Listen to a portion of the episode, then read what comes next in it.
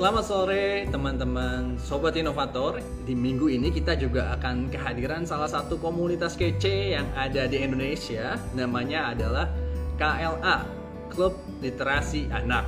Yang mana kita akan membahas tentang literasi Namun lebih spesifik lagi Karena literasi pada hakikatnya adalah suatu hal yang uh, luas dan pada kali ini kita akan membahas dalam segi penulisan, terutama segi penulisan dalam konteks apa yang sudah dilakukan oleh teman-teman klub literasi anak.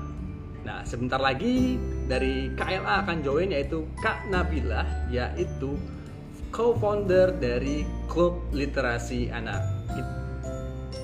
Halo. Halo Kak Nabila.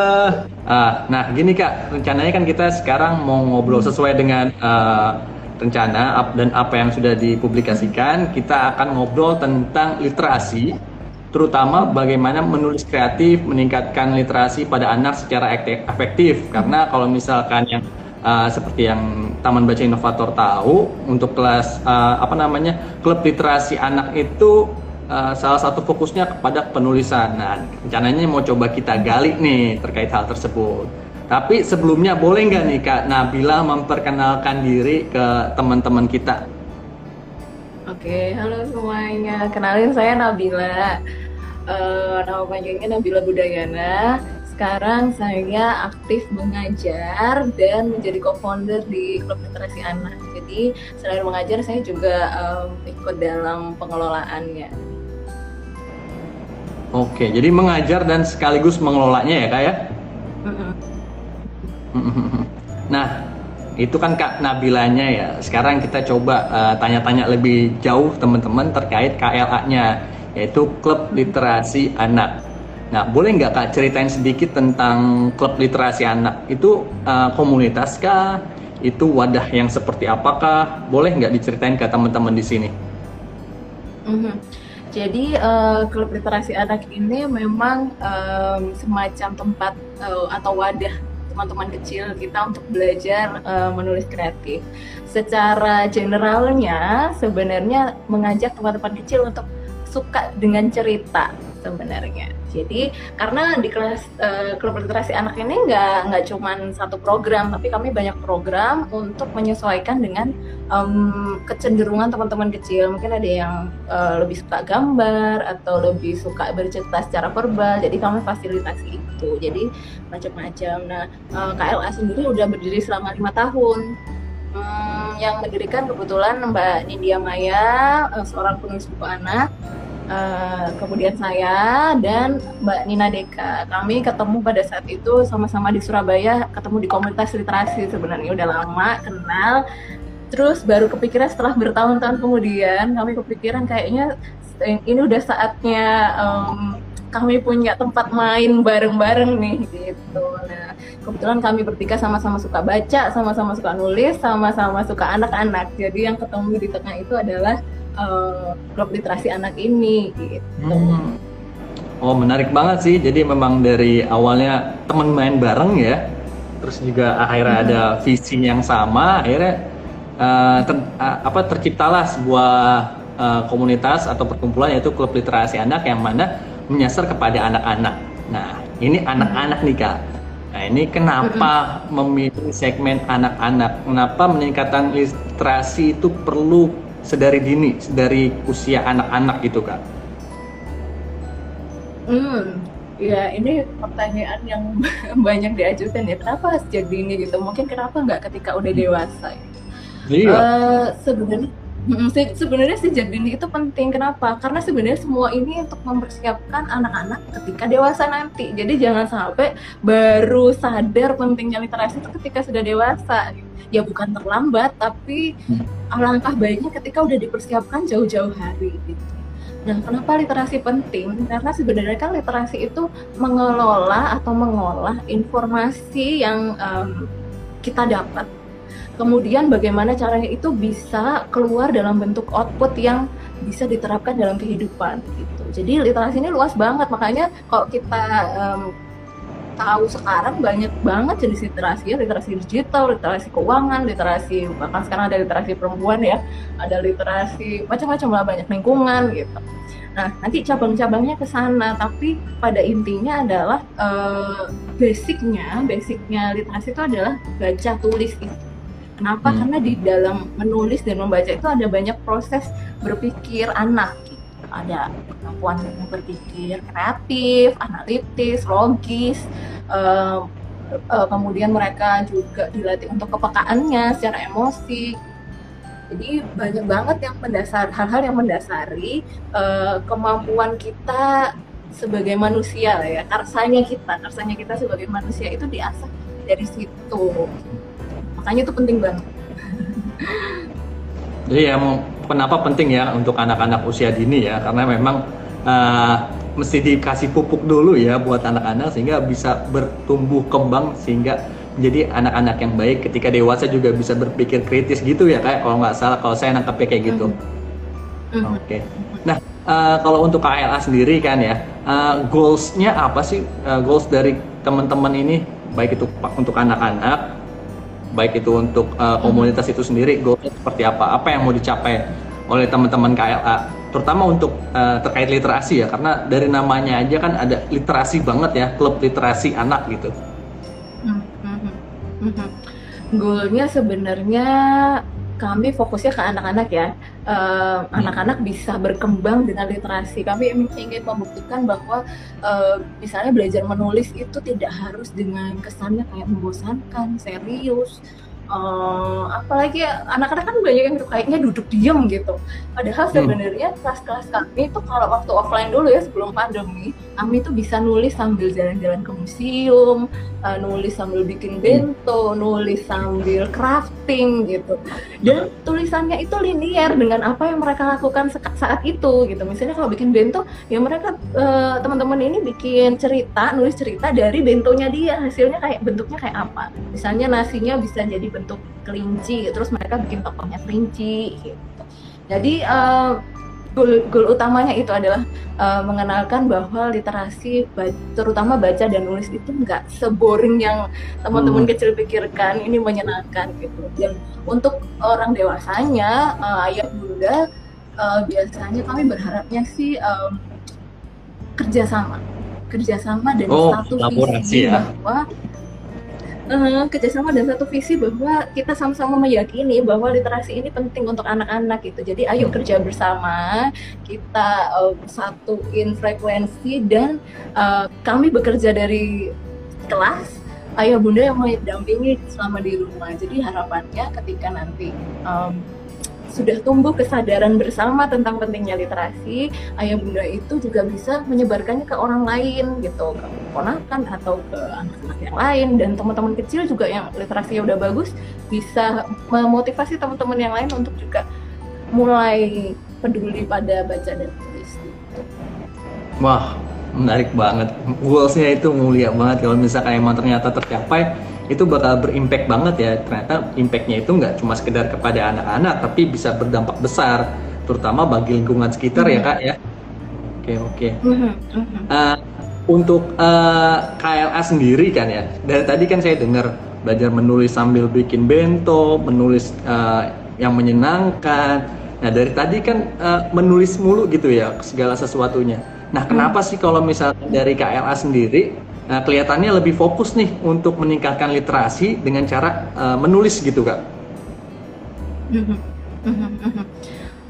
Kayak itu tadi ya sebenarnya literasi itu eh, dalam menulis itu ada banyak proses. Jadi menulis itu bukan hmm. pekerjaan hmm. yang mudah. Kita sama-sama percaya itu kan. Bahkan untuk orang dewasa pun yang tanda kutip belum bisa nulis sampai ya. tingkat uh, pendidikan tertentu juga banyak gitu uh, karena di dalam proses menulis itu ada uh, kognitif kita itu dilatih semua ya menerima informasi mengelola ber, uh, memikirkan menimbang-nimbang apakah mana yang perlu saya gunakan dalam tulisan mana yang baik mana yang buruk mana yang bisa saya hadirkan untuk pembaca gitu terus di situ juga hmm. analitis hmm. ada terus kepekaan kreativitas kemampuan berbahasa kita juga diasah di situ jadi banyak hal yang uh, penting untuk kita menjadi manusia sih sebenarnya. Kalau kita udah peka, kita akan jadi manusia yang lebih uh, punya perhatian pada lingkungan, pada orang orang lain gitu. Kalau kita terlatih untuk berkomunikasi dengan baik, kebahasaan kita baik, kita bisa memberikan lebih banyak pengaruh baik untuk orang, ya kan? Terus kalau kita analitisnya baik, kita nggak akan gampang segitu gampangnya untuk nyebarin hoax misalnya. Kita nggak akan segampang itu untuk percaya pada yang belum tentu benar. Kita nggak gampang dihasut. Itu paling penting. Itu kemampuan yang uh, akan terus relevan di masa mendatang gitu. Terus logis, terutama ya logis kita juga perlu banget, apalagi daerah ini udah informasi itu bukan untuk kita bukan nyari lagi informasi, tapi kita banget, ya. uh, menyortir, menyortir mana yang tepat untuk kita, mana yang bisa kita salurkan ke orang lain, mana yang kita olah dulu, pikirkan, kemudian dijadikan bahan, misalnya ditulis ulang kembali. Jadi proses yang kompleks ini, kompleks uh, tapi penting gitu tapi penting bukan hanya untuk menjadi buku buku bukan ku lahir gitu tapi bagaimana kita sebagai manusia itu berkembang lewat jalan itu lewat menulis Wah menarik banget ya karena banyak orang uh, bukan banyak orang ya ada beberapa orang yang punya stigma bahwa uh, inti dari menulis itu adalah sebuah buku inti menulis hmm. itu adalah sebuah karya tapi jarang orang yang mikir bahwa Uh, menulis itu ada sebuah proses, proses menggali informasi, proses berpikir kritis, proses menganalisa dan mm-hmm. ini menarik banget dan ini bisa jadi pelajaran juga buat teman-teman bahwa uh, dalam menulis jangan ditanamkan bahwa kita harus bikin buku, kita harus bikin karya, tapi jalani prosesnya bagaimana kita menjalani prosesnya dengan baik dan sampai tuntas gitu kali kayak. Mm -hmm. Benar benar. Aku mau nyapa dulu ada Kak Omping nih. Oh iya, boleh Halo, boleh. Kak Omping lama nggak ketemu Kak Oming ini dulu aktif di Jakarta ya. Di kami ketemu ketika sama-sama isi literasi di Jakarta. Ini Kak Oming main-main ke kantor Taman Baca Inovator di Kemang. Nanti bisa kali aja bisa join-join kegiatan bareng dengan Taman Baca Inovator. Oh iya kak, uh, terkait menulis itu kan uh, kalau dari kata Kak Nabila menurut menulis itu adalah sebuah proses. Dan dalam menjalani proses tersebut tentunya kan dari KLA akan punya berbagai macam metode ya terkait uh, apa namanya uh, mengajarkan anak menulis, bagaimana merangsang anak agar suka menulis. Nah, biasanya metode-metode seperti apa sih yang yang diterapkan oleh teman-teman apa namanya klub literasi anak terutama pada anak ya karena kan uh, untuk ngajarin anak membaca aja uh, apa untuk memancing anak agar suka baca aja lumayan sulit. Nah, ini kan untuk apalagi ketika anak-anak diajak untuk menulis yang mungkin menurut saya lebih sulit lagi karena anak-anak bergerak, anak-anak berpikir, anak-anak melakukan aktivitas kayak gitu. Nah, biasanya metode seperti apa sih yang dilakukan oleh teman-teman klub literasi anak untuk anak-anak? Mm -hmm. Jadi metode apa? Ini pertanyaan yang agak sulit ya. Uh, Sebenarnya nggak ada metode yang pasti uh, bekerja untuk setiap anak kalau kami hmm. yakinnya seperti itu. Kenapa? Karena tiap anak itu berbeda, tiap anak itu istimewa, tiap anak itu punya cara belajarnya masing-masing. Jadi kalau ditanya metode apa, mungkin metode yang ini bekerja untuk um, satu anak, tapi tidak bekerja untuk anak yang lain gitu. Jadi uh, yang selalu kami terapkan ke di kelas, kemudian kepada pengajar-pengajar juga bahwa uh, pengajar harus peka dan bisa membaca kecenderungan anak ini seperti apa meskipun kami tidak bertatap muka langsung ya kalau sekarang lewat uh, layar gitu tapi kita harus punya kepekaan untuk membaca uh, dia ini kecenderungannya kenapa gitu ke arah mana hmm. lebih suka uh, misalnya gini kalau saya ngajar privat gitu ya misalnya uh, si anak ini nggak suka nulis bilangnya tapi hmm. ibunya meminta gitu. Pokoknya anak saya harus dibekali nulis. Oke, okay, kamu sukanya apa? Oh ternyata dia juara menggambar tingkat internasional gitu. Nah pada saat itu saya langsung sadar anak ini tidak bisa lah kalau pakai metode misalnya uh, sama seperti teman-teman yang lain. Ayo kita langsung nulis, kita bikin rancangan cerita. Nggak bisa gitu. Tapi saya ajak dulu main, main uh, misalnya main ini ya sambung gambar, sambung gambar hmm. misalnya saya mulai dulu nih saya di sini saya mulai gambar lingkaran. Saya tunjukin ke kamera nih kak Nabila gambar lingkaran ya. Kamu di sana sekarang gambar lingkaran juga. Dia gambar terus nanti uh, kalau udah tunjukin sekarang kamu gambar di kertasmu lanjutin lingkaran itu jadi tambahin bentuk apa sih yang bisa kamu tambahin? Terus dia misalnya gambar tambahin lingkaran besar di bawahnya gitu. Terus tunjukin ke kamera terus aku di sini juga um, gambar lingkaran besar kami main sambung gambar itu sampai jadi sebuah objek. Nah dari situ dia kan udah happy nih. Uh, teman kecil ini udah happy. Uh, terus baru setelah itu saya ajak itu kira-kira apa sih? Uh, objek itu tadi tuh apa sebenarnya? Apakah dia robot? Apakah dia boneka? Apakah dia beruang? Gitu. Terus kalau udah kayak gitu ceritanya apa? Dia kenapa kok posenya angkat tangan gitu? Kenapa tangannya nggak di bawah gitu? Atau kenapa telinganya besar? Nah dari situ bisa diolah untuk jadi cerita yang mereka tuliskan berdasarkan gambar itu. Jadi um, mereka akan satisfied gitu ya sama itu. Karena ada gambarnya sesuai dengan kesukaannya dia gitu. Tapi juga ada ceritanya di sebelahnya. Jadi masuknya aja sih yang uh, seorang pengajar itu diuji untuk peka dan cerdik untuk memasukkan materi sesuai dengan kecenderungan si anak. Wah berarti emang uh, PR banget ya buat pematerinya ya. Karena uh, kalau misalkan kita lihat setiap anak kan berbeda-beda ya. Kayak misalkan saya ambil uh, jawab apa namanya uh, kesimpulan dari jawaban Kak Nabila untuk setiap anak tentunya kan ada mempunyai metode yang berbeda-beda kan. Ada yang anaknya pendekatannya melalui menggambar seperti anak yang digambarkan oleh Kak Nabila ada yang anak-anak sudah bisa anak-anak uh, yang sudah memang tertarik dengan kepenulisan tentu kan ada metodenya beda metodenya beda-beda. Nah kalau dari pengajarnya sendiri kan otomatis kan harus mempunyai kapabilitas uh, untuk melakukan hmm. proses pendekatan itu anak-anak masing-masing. Nah biasanya untuk pengajar-pengajarnya sendiri ada nggak sih apa namanya uh, ukuran-ukurannya pengajar yang bisa untuk melatih anak-anak di KLA gitu kan? Apa semua orang bisa mengajarkan atau hmm. orang-orang tertentu aja yang bisa mengajarkan itu gitu kan? Um, ini agak sulit ya karena kami setengah-setengah gitu. Kalau seleksi pengajar, kami lihat dulu kecocokannya dengan tim ya, terutama tim karena satu visi nggak, satu misi nggak, okay. satu frekuensi nggak gitu. Kalau dari awal udah enggak, ya akan sangat sulit karena mengajar itu bukan pekerjaan individual ya. Mengajar hmm. itu pekerjaan tim. Meskipun misalnya ada satu murid yang diajar sama satu guru, guru yang lain tidak pernah mengajar dia, guru yang lain itu akan tahu tentang anak ini gitu. Hmm. Karena kami akan cerita yang benar dari anak ini nih kecenderungannya ini sehingga nanti ketika gurunya siapa pun akan tetap bisa mengikuti perkembangan anak-anak. Yang kedua, mereka harus punya uh, kecintaan terhadap anak-anak terutama. Ini udah nggak bisa ditawar-tawar lagi. Mungkin, mungkin aja kemampuan menulisnya nggak seberapa bagus misalnya gitu uh, tapi suka baca buku, tapi suka anak-anak banget dan sangat apa sangat berdedikasi terhadap dunia pendidikan. Kami nggak akan mikir dua kali untuk, untuk menerima gitu. Jadi uh, itu itu semua orang mungkin gini ya, banyak orang yang bisa nulis gitu ya. Tapi mengajar itu it's a very different thing gitu. Jadi uh, sangat beda, sangat beda. Saya ketemu banyak teman-teman yang bisa nulis, tapi ketika mengajar juga nggak nggak ada chemistry gitu ya. Itu karena dua hal yang berbeda. Jadi kita nggak nggak bisa me mengatakan bahwa oh dia nulisnya jago. Oh, tingkat internasional misalnya gitu.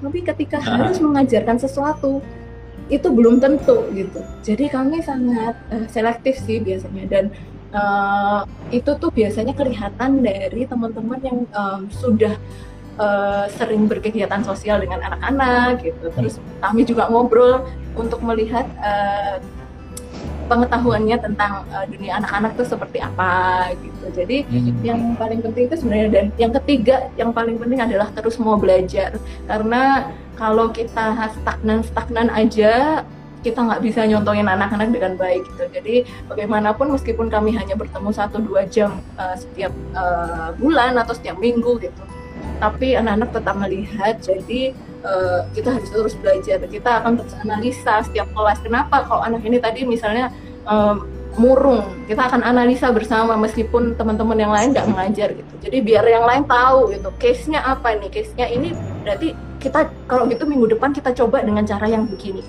Kalau nggak nggak berhasil lagi kita bahas lagi kita coba cara yang lain gitu. Jadi uh, alhamdulillah sih uh, kami sangat senang sekali dengan teman-teman kami yang ada sekarang karena kami satu visi uh, mereka juga sangat berdedikasi gitu ya dan uh, sangat cinta dunia anak-anak. Ya, oke oke menarik banget sih ya karena uh, saya ambil kesimpulan bahwa yang paling penting adalah visi dan frekuensi ya. Jadi ketika antara satu tim mempunyai visi yang sama dan frekuensi yang sama itu bakal memudah memudahkan banget ya dalam proses kolaborasi baik antara tutor satu dengan tutor yang lainnya. Karena lagi-lagi sih kalau misalkan dalam ya tim itu ya lagi-lagi emang penting banget sih. Frekuensi itu penting, visi itu penting. Dan saya setuju banget nih sepintar apa pun orang uh, kalau misalkan nggak bisa kerja tim itu susah banget untuk ngeblend. Akan sulit untuk mentransfer ilmu dia ke orang lain sih kayak gitu. Oke. Okay. Nah, terkait itu kak uh, tadi kan saya sempat dengar ada beberapa tutor ya uh, di teman-teman KLA saat ini ada berapa kak tutor uh, pengajarnya kak? Saat ini ada ada enam ada enam. Ada enam tapi dengan uh, eh tujuh tujuh. Ada tujuh tapi dengan um, spesifikasi yang berbeda ya. Ada nanti yang ngajar komik ada yang lebih cenderung untuk ngajar uh, remaja klub literasi digital. Kami ada ada program baru uh, untuk ngajar literasi digital. Gimana mendampingi remaja-remaja ini untuk bersosial media dan uh, melatih uh, kesadarannya untuk uh, bermedia sosial dengan baik. Jadi ada uh, macam-macam sih. Ada yang ngajar menulis ada yang melengkapi lah. Banyak ada yang icebreaker gitu ada. Hmm. jadi macam-macam oh jadi eh, nggak uh, semuanya itu pintu masuknya dari menulis ya kak ya jadi ada ada yang ngajar icebreaker dan lain-lain sebagainya Mm-hmm. Pendidikan sih, mereka tertarik sama pendidikan gitu kita baru lihat. Kamu sudah suka nulis, uh, atau baca minimal membaca buku gitu. Tapi menulis sangat disarankan meskipun masih bisa dipelajari ya, tapi basic hmm. menulis harus ada. Hmm. Nah untuk itu ada nggak sih uh, kan selain di tadi saya ngambil uh, jawaban dari Kak Nabila kan salah satu hal yang diambil dari proses menulis adalah prosesnya ya bagaimana dia menganalisa informasi dan lain-lain sebagainya. Apakah ada goal lain terkait uh, apakah uh, salah satu goalnya ini mesti ada karya nih. Uh, kita harus ada target dalam satu tahun anak-anak bisa menerbitkan buku gitu kan nah itu kan salah satu uh, hal pragmatis yang bisa kita temukan salah satu goal pragmatis yang bisa kita temukan terutama terkait kepenulisan. Apakah ada hal kayak gitu kak? Terutama dalam bentuk buku dan lain-lain sebagainya. Ya uh, sebenarnya gini meskipun kami menekankan pada proses ya uh, proses tetap jadi prioritas kami ya. Nggak boleh ditawar-tawar proses itu penting gitu. Uh, tapi memang uh, banyak orang yang atau banyak anak-anak yang baru semangat itu ketika ada hasil karyanya gitu kan nah karena itu sebenarnya ya kan uh, karena itu setiap kelas untuk kelas kami yang intensif yang kelas reguler itu yang satu tahun lah satu tahun kurang lebih satu tahun lebih mereka baru baru punya buku antologi bersama gitu bersama teman sekelasnya. Mm -hmm. Tapi apakah ketika belajar satu tahun sudah pasti langsung nulis buku tidak? Jadi tidak semua teman-teman kecil kami um, langsung bikin buku. Kalau kami nilai uh, dia masih belum mampu, belum saatnya. Mm-hmm. belum saatnya terlalu cepat untuk memaksakan membuat buku itu bagi kami kami akan dengan uh, dengan cara yang baik mengkomunikasikan itu pada orang tuanya. Kami akan ajak diskusi. Uh, gimana Bunda nih kalau ternyata Anda ini belum siap, apakah mau belajar lagi, gitu? Apakah mau mengasah uh, menulisnya lagi dulu sebelum punya buku? Kalau syukur-syukur kalau orang tua bisa menerima itu ya. Jadi uh, ya kak nggak apa-apa saya senang karena anak saya berkembang dengan cara yang lain gitu misalnya. Hmm itu kami akan sangat senang gitu karena uh, satu frekuensi dan itu nggak bisa diputuskan dari hanya kami saja tapi itu kayak segitiga ya orang tua guru dan uh, murid itu Anak. harus satu jawaban gitu. Kalau nggak ketemu jawaban ya kami ini lagi analisa lagi diskusikan lagi dengan mereka gitu. Enaknya seperti apa? Yang penting tidak membuat si anak ini rendah hati atau rendah diri gitu ya rendah diri. Tidak membuat mereka tidak punya motivasi lagi untuk menulis tapi kami akan cari jalan tengahnya gimana biar mereka juga tetap semangat gitu. Oke. Nah, Kak, uh, biasanya dalam proses uh, pelatihan, dalam proses uh, pengajaran terhadap anak, uh, berapa lama sih seorang anak bisa dikatakan bahwa dia mampu untuk menulis sebuah buku, dia mampu untuk dilibatkan dalam pengerjaan sebuah buku antologi, gitu, Kak? Kalau kami nggak melihat usia ya, karena uh, kemampuan menulis itu bukan grade-nya itu nggak pasti kayak sekolah kelas 1, hmm. kelas 2, kelas 3 gitu enggak. Tapi mungkin aja ada yang kelas 3 tapi udah jago gitu nulisnya udah matang hmm. gitu. Ada yang kelas 6 baru mulai gitu. Jadi kami nggak pernah melihat itu. Makanya di setiap kelas kami itu setiap setiap pertemuan selalu ada laporan belajar. Laporan hmm. belajar ini gunanya buat orang tua bisa tahu apa yang dilakukan anaknya di dalam kelas, perkembangannya apa, apa yang perlu diperbaiki, gurunya juga bisa tahu, e, mengingat-ingat lagi, menganalisis lagi apa yang e, perlu diperbaiki dari si anak ini di hari ini gitu. Uh, keterlibatannya mereka itu kalau sekarang ya uh, di buku-buku kami, aku boleh kasih tunjuk ya sih contoh? Boleh, boleh banget, boleh banget, boleh kasih lihat bukunya. Nah, ini. Kalau yang ini untuk anak-anak, ini isinya teman-teman kelas 5 sama 6 kurang lebih usianya hmm. yang ada uh, kontributor di sini. Yang ini sudah lebih besar, ada yang satu SMP, itu yang macam-macam. Ada juga yang kayak ini buku picture book dalamnya bergambar semua nah ini macam-macam wow jadi menarik yang seperti ya banyak uh, yang seperti ini ada yang antologi ada yang kalau yang ini hasil ini. Nah ini tulisannya banyak dan gambarnya gede gitu. Jadi uh, tergantung anak-anak di sini perannya hanya mereka menulis. Hanya mereka hmm. menulis ya. Menulis mencari ide menulis uh, terus nanti setelah itu biasanya ada kerja komunal ya. Ada kerja bareng antara ilustrator editor ilustrator. orang tua uh, pengajar gitu terus percetakan gitu. Jadi ini melibatkan banyak orang sekali proses pembuatan buku itu. Makanya eh, nggak uh, bisa sebentar nggak bisa uh, apa namanya macam tangkuban perahu besok jadi itu nggak bisa gitu.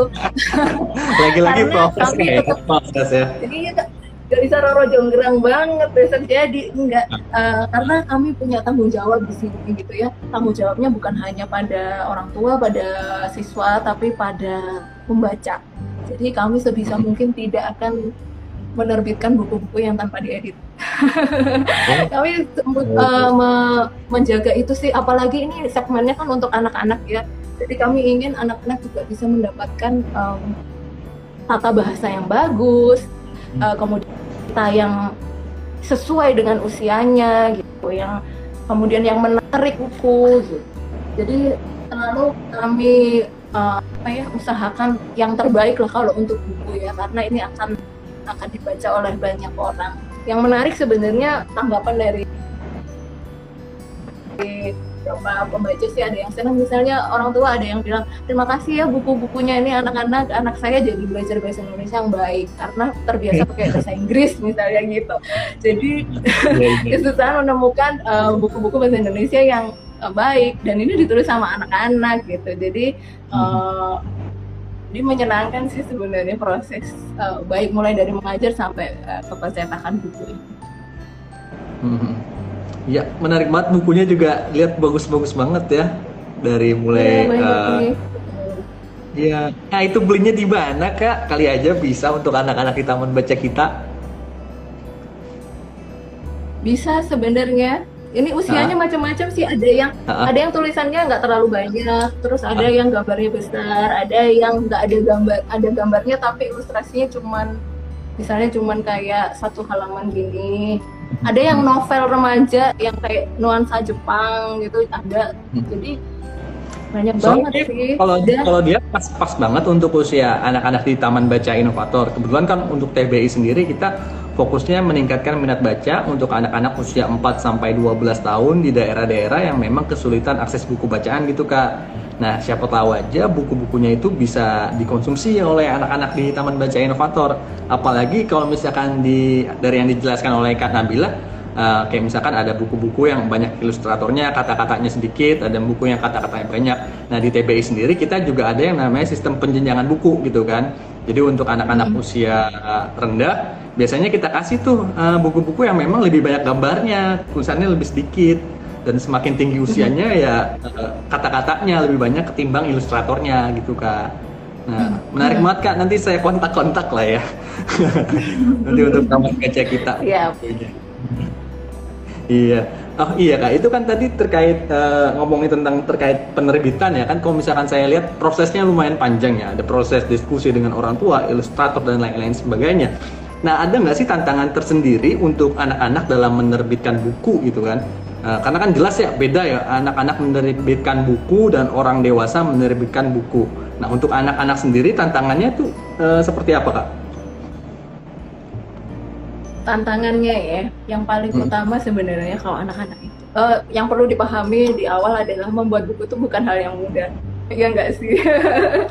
Betul tidak? Ya itu pasti disepakati semua orang lah. Orang dewasa aja sulit sekali ya. Kita kita kita bisa bilang uh, kalau ada orang yang bilang gampang mungkin karena beliau udah bikin buku entah berapa ratus buku gitu ya atau berpuluh-puluh buku jadi itu terbiasa.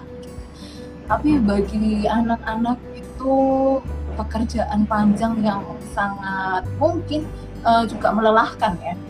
Uh, bisa dibilang melelahkan. Jika dilakukan dengan tidak gembira setengah hati pasti akan lelah atau berhenti.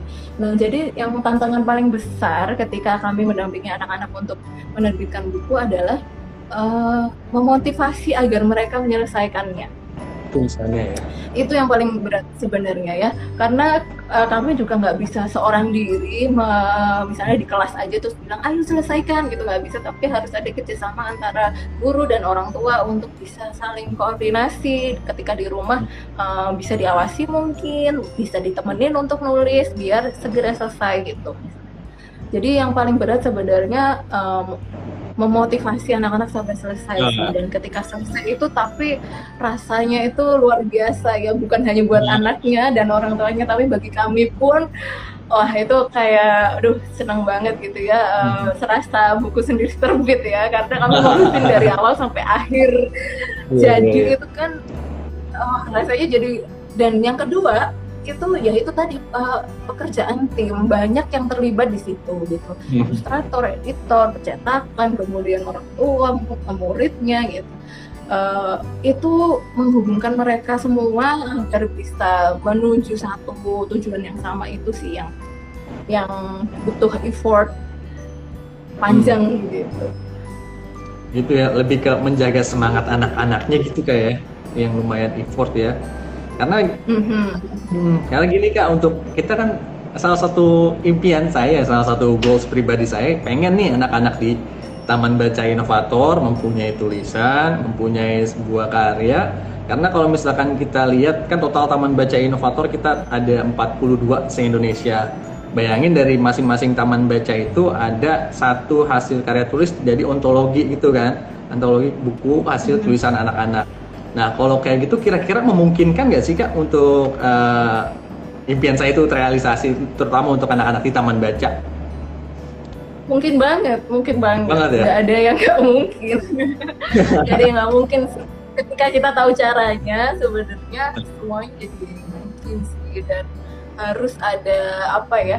Um, harus ada itu tadi koordinasi yang baik sih antara semua yang terlibat. Jangan sampai kita memaksakan sebagai orang dewasa padahal anak-anak belum siap gitu misalnya uh, itu nggak akan maksimal hasilnya. Karena hmm. mereka juga apa sih ketika buku terbit mereka juga akan biasa-biasa aja gitu. Aku nggak seneng karena dalam prosesnya ini dipaksa ini disuruh gitu. Oh, jadi ya, jangan sampai seperti ah. itu.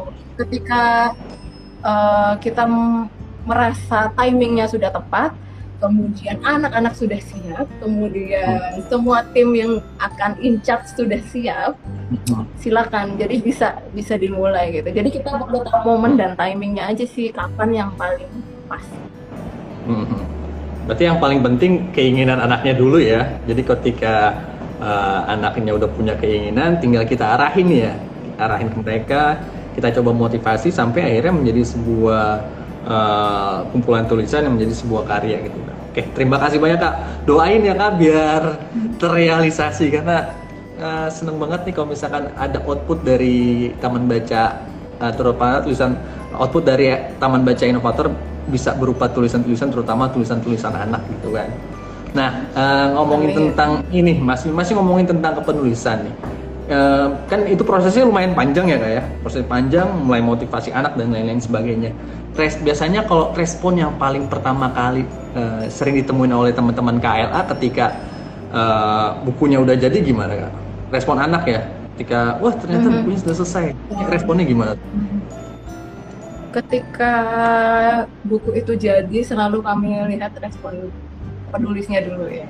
Uh, ternyata hmm. mereka puas kok karena um, kami mendampinginya dengan maksimal ya. Jadi ilustrasi pun itu nggak sembarang kami putuskan. Oke okay, ini udah bagus ayo kita pakai. Enggak jadi kami diskusikan setiap ilustrasi yang ada di dalam buku ini sudah melewati tahap uh, eh, ACC-nya teman-teman kecil sama ayah bundanya. Jadi uh, jadi nggak sembarangan kami. Hmm. ah udah bagus sih udahlah biar cepet gitu. Nggak ini ini kesepakatan bersama dulu. Uh, ini disetujui nggak apa yang perlu diubah kalau memang nggak setuju gitu ya jadi uh, ketika hasilnya udah jadi uh, udah dicetak gitu uh, teman-teman kecil dan orang tuanya sebenarnya sangat gembira ya, sangat senang, sangat puas gitu. Bahkan mereka banyak yang memberikan ke teman, ke keluarga, terus ke perpustakaan gitu, teman-teman baca gitu. Jadi uh, apa ya?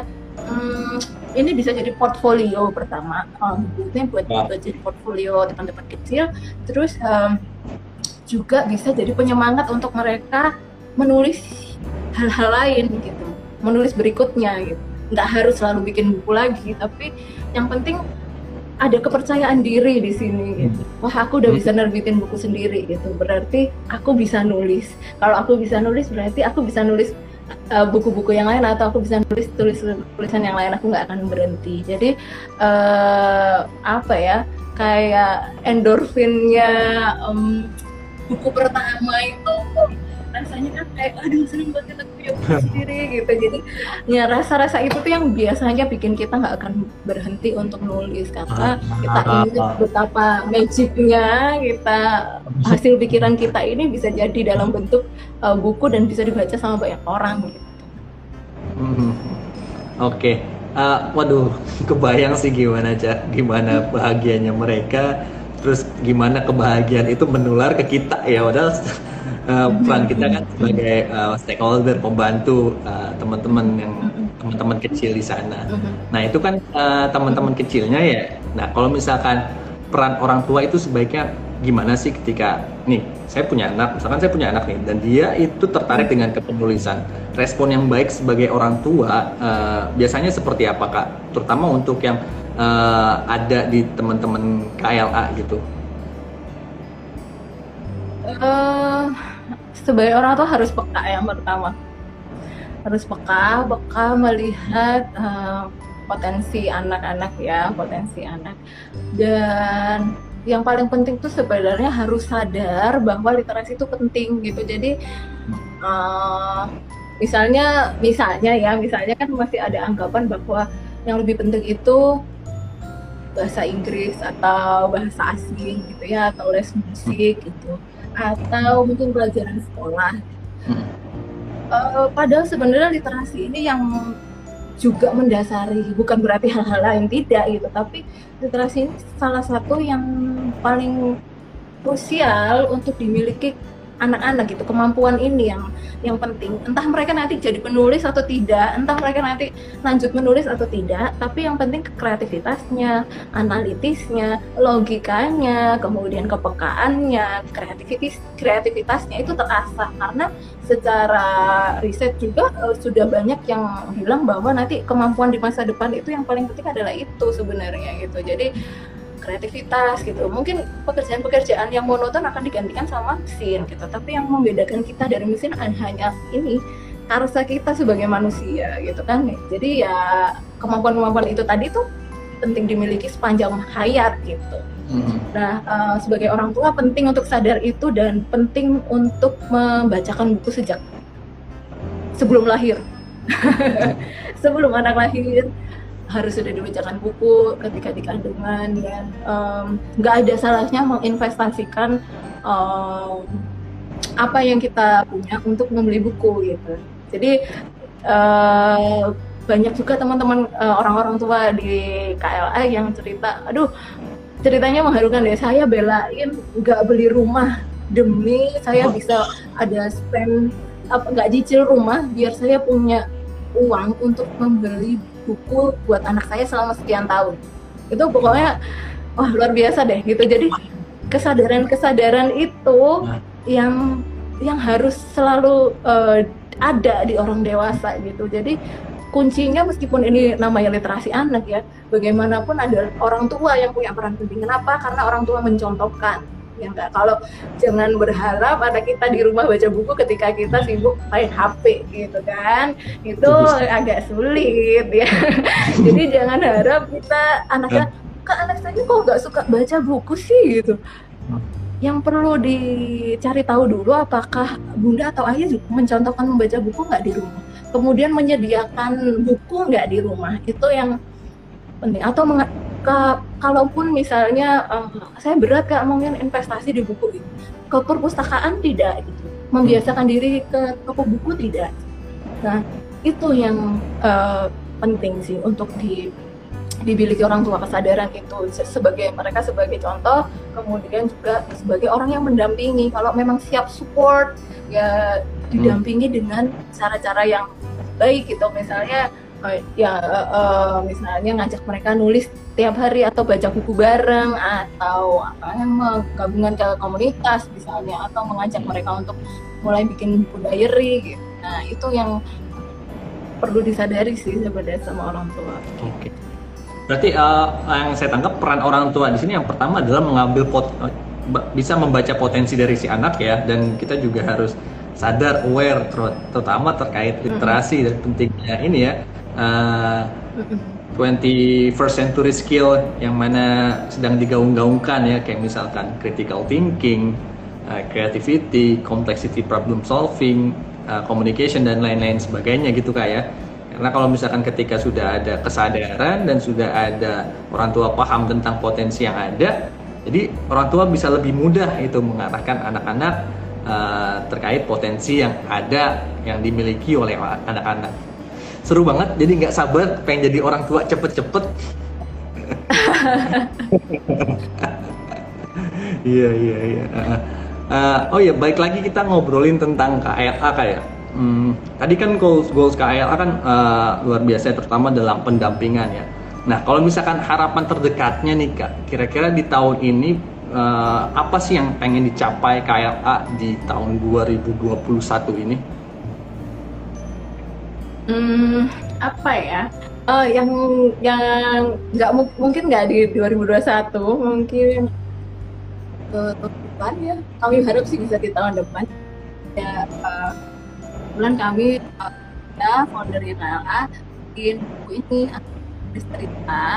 Jadi ini panduan buku panduan menulis untuk anak.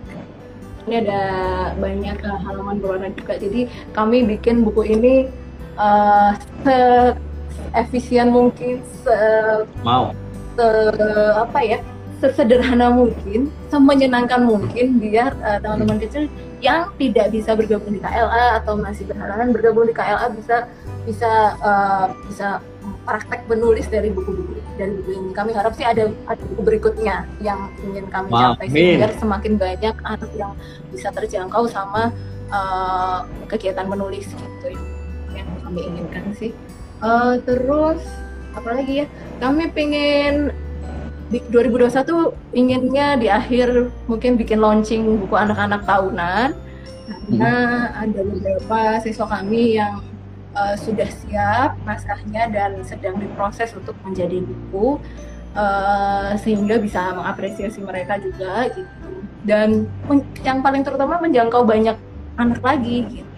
Hmm. dan kami sebenarnya eh, tidak melulu berprofit ya. Uh, kami juga dulu kalau offline sering bikin di uh, kayak rumah tafidz, uh, kelas gratis di rumah hmm. tafidz, di kampung pemulung, kami bikin di uh, kunjungan ke sekolah-sekolah gitu untuk um, untuk apa ya untuk bisa menjangkau lebih banyak lagi anak gitu nggak cuma di klub aja gitu. Nah kami inginnya sih seba, uh, menjangkau sebanyak mungkin anak di banyak daerah. Kebetulan saat ini kami sudah 62 daerah di Indonesia dan Singapura. Wow. Uh, uh, kami inginnya lebih banyak lagi, terutama yang dari daerah timur, dari wow. Kupang gitu, pengennya kan, begitu Kupang terus. Boleh banget itu kalau mau kalau baca. mudah-mudahan mudah-mudahan. Wah kami pengen sekali ketemu teman-teman yang di sana di iya, Flores gitu di ya Flores kita ada taman baca di di Kabupaten Manggarai Barat. Di Kupang kita ada uh, taman baca ada dua taman baca. Terus di mm-hmm. Sumba kita ada uh, empat taman baca. Nah kayaknya seru nih nanti kalau misalkan ada kolaborasi. Amin amin. Mudah-mudahan ya senang yeah. banget karena uh, kami merasa bahwa uh, pendidikan literasi itu hak semua anak gitu ya nggak nggak cuma anak-anak tertentu aja jadi uh, dan kami berharap bisa mendengar banyak suara-suara anak dari daerah. Hmm. Uh, ketika mereka menulis itu sebenarnya kami juga sedang membaca suara mereka. Gitu. Apa sih yang mereka rasakan, apa yang mereka inginkan, apa yang uh, mereka ingin utarakan tapi nggak bisa gitu itu lewat tulisan semuanya terbaca. Makanya itu ketika kami dapat tulisan yang agak mungkin kok gini ya? Ini anaknya kenapa? Itu analisisnya bisa jauh. Kami akan kenapa nih anaknya begini gini gini? Kan hanya karena dari baca tulisannya aja. Iya kak. Kalau boleh boleh cerita sedikit kali kayak uh, ada cerita sedikit di taman baca kita di daerah Sumba ya. Nah di sana itu masih hmm. banyak kayak menulis itu masih belum hal yang prioritas. Bah karena uh, jangankan menulis membaca aja pun beberapa anak kelas besar masih banyak yang belum bisa karena satu satu lagi di sana akses buku bacaannya kurang. Ada terutama untuk di desa-desa yang memang uh, kesulitan mengakses buku bacaan. Bahkan uh, saya punya teman di Sumba di Sumba Barat Daya tepatnya dia mengajar di salah satu uh, kampus di sana ada salah seorang uh, mahasiswanya belum bisa baca, masih bacanya masih terbata-bata. Itu dalam kelas mahasiswa ya. Jadi kalau menurut saya sih ya, ini PR bersama kita semua, PR uh, kita anak-anak muda. Jadi ya kita coba lagi rangkul anak-anak di daerah, uh, baik itu secara penulisan ataupun membaca. Kayak gitu kak, kira-kira kalau misalkan nah, tadi kan bilangnya mau coba nge-reach out daerah-daerah timur ya, sedikit gambarannya kurang lebih kayak gitu kak kalau misalkan mau uh, jangkau daerah sana iya iya iya okay, jadi, sebenarnya menyadari itu mm -mm. Mm-hmm. jadi udah udah kebayang menyadari itu um, Iya iya iya. Uh, gini malah ini ini hanya gambaran yang kami lihat ya ketika kami mengisi di semakin ke daerah itu uh, kesadarannya mungkin belum setinggi yang ada di kota. Gitu buat iya. apa sih gitu masih ada pertanyaan-pertanyaan seperti itu. Tapi eh, nggak uh, akan berkembang kalau nggak ada yang memulai. Betul. kita nggak berhasil pun nggak apa-apa ya kan? Kita tuh nggak harus berhasil kok ketika di sana gitu. Tapi harus ada yang berusaha di situ. Kalau nggak ada nggak ada yang mau berusaha di situ akan tetap stagnan gitu-gitu aja. Tapi kalau udah ada orang yang mencoba mungkin ada kesempatan-kesempatan lain yang akan terbuka. Gitu. oke. okay ya udah semoga apa yang kita cita-citakan apa yang mau kita jalankan itu bisa berjalan dengan baik entah itu dalam uh, kepenulisan dari teman-teman KLA ataupun dari Taman Baca Inovator. Nah terakhir nih kak pesan buat teman-teman di rumah nih terkait literasi apa gitu ada nggak kira-kira? Oke, okay, uh, eh, anggapannya di, di sini audiensnya kan dewasa ya. Iya. Jadi dewasa sebagai orang tua, as a parent, as a iya. brother or sister.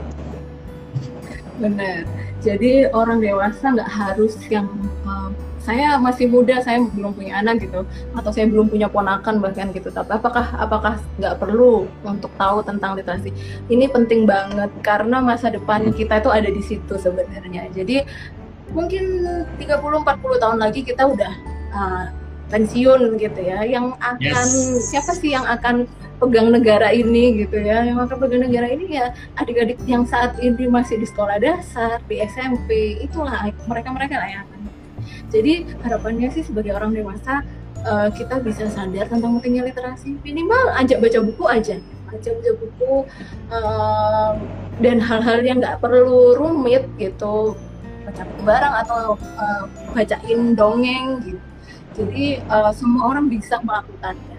Yang paling penting itu. Dan uh, mungkin kalau untuk orang tua uh, saya optimis sih. Kalau saya optimis uh, orang-orang tua kita semakin ke hari ke hari itu semakin sadar tentang pentingnya literasi. Jadi sudah dan pemerintah kita juga udah udah hmm. ini nggak nggak nggak dulu kalau dulu saya mulai 2012 tuh kayak apa ini gitu kan. Tapi sekarang udah orang-orang udah paling nggak udah pernah denger lah kata literasi gitu. Jadi harapan gue sih semakin banyak yang sadar. Untuk orang tua um, percayalah bahwa anak-anak saat ini tuh bukan di arena balap lari. Mereka ada yes. di taman lagi berlari-lari gitu.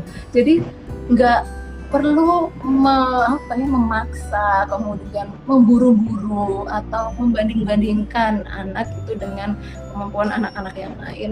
Karena mereka punya cara masing-masing mereka punya jalan masing-masing mereka punya timingnya masing-masing. Jadi uh, setiap progres atau setiap perkembangan itulah yang sebenarnya kita perlu apresiasi dan kita perlu merasa uh, puas gitu ya. Karena uh, perkembangan itu nggak selalu bentuk terlihat kok. Misalnya udah temennya udah punya buku masa kamu belum? Tapi dia berkembang dari sisi kepercayaan diri dia berkembang dari sisi kepekaan sosial itu udah lebih berharga daripada punya buku. Punya buku bisa nanti gitu tapi yang paling yang paling penting itu berkembang dari dalam dirinya bagaimana mereka nanti uh, pada akhirnya bisa terus berproses menuju manusia yang lebih baik gitu. Waduh menarik banget pesan-pesannya didengerin ya ibu-ibu, bapak-bapak, kakak-kakak yang nonton live kayak gini. Nah bener banget uh, kita nggak lagi lomba lari, kita lagi nggak balapan, tapi kita lagi sama-sama mengembangkan minat baca, mengembangkan pendidikan, mengembangkan masa depan Indonesia dalam bentuk anak-anak yang nantinya akan meneruskan tongkat estafet pendidikan di Indonesia. Oke, okay, thank you banget Kak Nabila, keren banget. Terima kasih. Salam buat teman-teman KLA.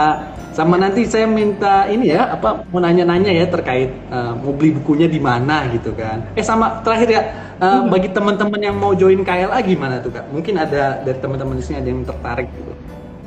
Oke, silakan ke Instagram Klub Literasi Anak aja bagi follower Taman Baca Inovator langsung di situ nanti ada kontak uh, klik kontak di situ langsung tersambung ke WhatsApp kami nanti bisa tanya-tanya sih lewat situ gitu. dan pembelian buku juga bisa lewat situ baik buku anak-anak maupun buku kami yang untuk panduan menulis bisa juga di situ.